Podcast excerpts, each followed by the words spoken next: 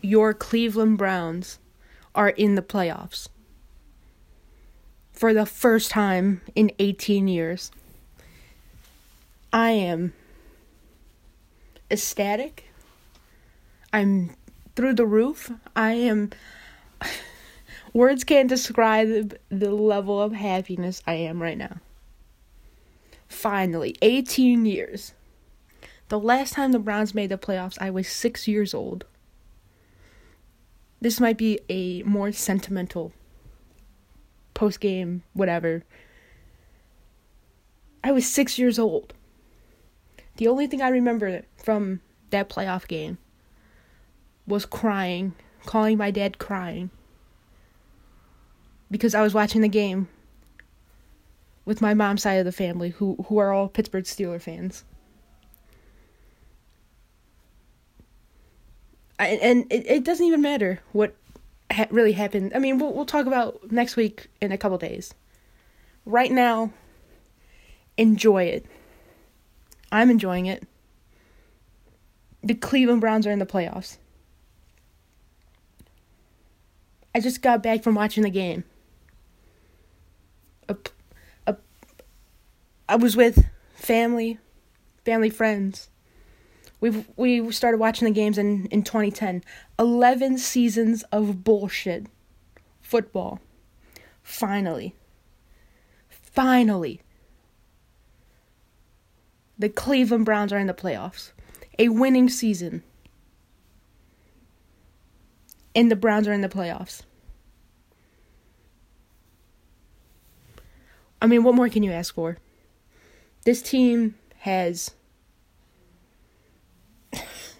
this team has battled through a lot. A crazy year where you have a new head coach, new GM. You know, no off-season workout, no, no, no, none of that. You know, all those things that you're allowed to have be, because you hired a new coach, you can't. You you can't. No rookie training camp, no extra mini camps, none of it. And f- Kevin Stefanski and company led this team to 11 wins and a playoff berth. Was it easy? Hell no. I was full of anxiety up until the that the clock hit triple zero in the fourth quarter. But finally, man, finally, finally, finally, the Cleveland Browns are in the playoffs. This is a, a, a building block. You're changing the culture. And it starts with, I mean, a, a lot. Let's just be for real. You know, Jimmy Haslam and, you know, the ownership group finally letting the people who he hires make decisions. And that started with DePodesta finally you know, getting the guy he wanted to hire in Kevin Stefanski. You bring back Andrew Berry. You know, you you remake your offense. You invest in your offensive line. You invest in your quarterback. And look what happens. You're in the playoffs. I mean, I could break down this game a whole lot of different ways. The secondary was getting cooked. You know, at times the uh, the offense is still a little, you know, not running on all cylinders or whatever. But they won. And so who cares about all that right now? Could talk about all that heading into the heading into next week. I don't care that Mason Rudolph threw for a whole bunch of yards. I don't care that, you know, on the interception, maybe, I mean, probably Ronnie Harrison should have been hit with a flag. You know, I don't care about any of that. I care that the Browns outscored the Pittsburgh Steelers and are now in the playoffs. I don't care that, I mean, I kind of care actually that Nick Chubb didn't get the ball really, but I'm I'm hoping that they're just saving him for next week. I hope, I hope, I hope.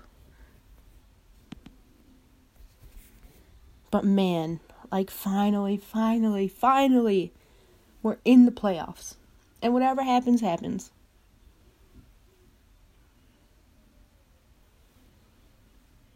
You know, the the defense got pressure at times. You know, their receivers just made a couple really good plays. They were picking on Robert Jackson in his first career start. You know, we could make arguments on how well Terrance Mitchell played. I thought he played all right. Just some guys just made some plays, and it is what it is. But when it mattered, your coach, you know, he he called on Baker Mayfield to, you know, bring him home. And for everybody who was saying, "Oh, you know, the Browns can move on for Baker Mayfield," I don't think you call that third and two or third and three play a QB power when you need a first down for your quarterback who really isn't that mobile to begin with, but you know, you, you call that play and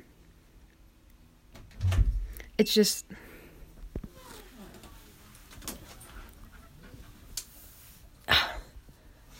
you don't call that play for if you don't believe in your quarterback. And he obviously did, and Baker obviously redeemed himself from last week, putting the ball on the ground three times.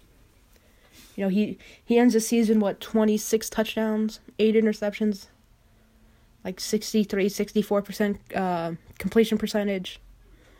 You know, it's you know, what what more do you want in in the first year of of this system? You know, hopefully next year you you know, you build on and, and all that fun stuff, but you know, Nick Chubb got got his 1000 yards. the Browns are in the playoffs, man. I'm just ecstatic. And apologies for the sound a little bit ago. My dog just being a little restless. She's excited too. You know, part of the dog pound. Oh god, that sounded cheesy. Um but man, finally, finally, finally the Browns are in the playoffs.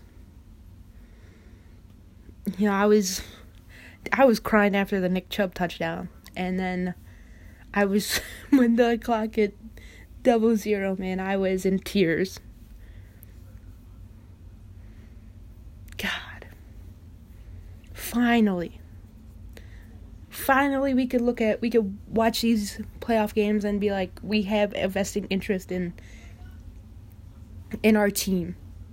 You know, we don't have to, you know, adopt a team for postseason. We could root on our team. And maybe it only happens, you know, maybe it only lasts one week, you know, because you got to play the Steelers again in Pittsburgh. But who, but who knows? Who's to say? Who's to say that the Browns don't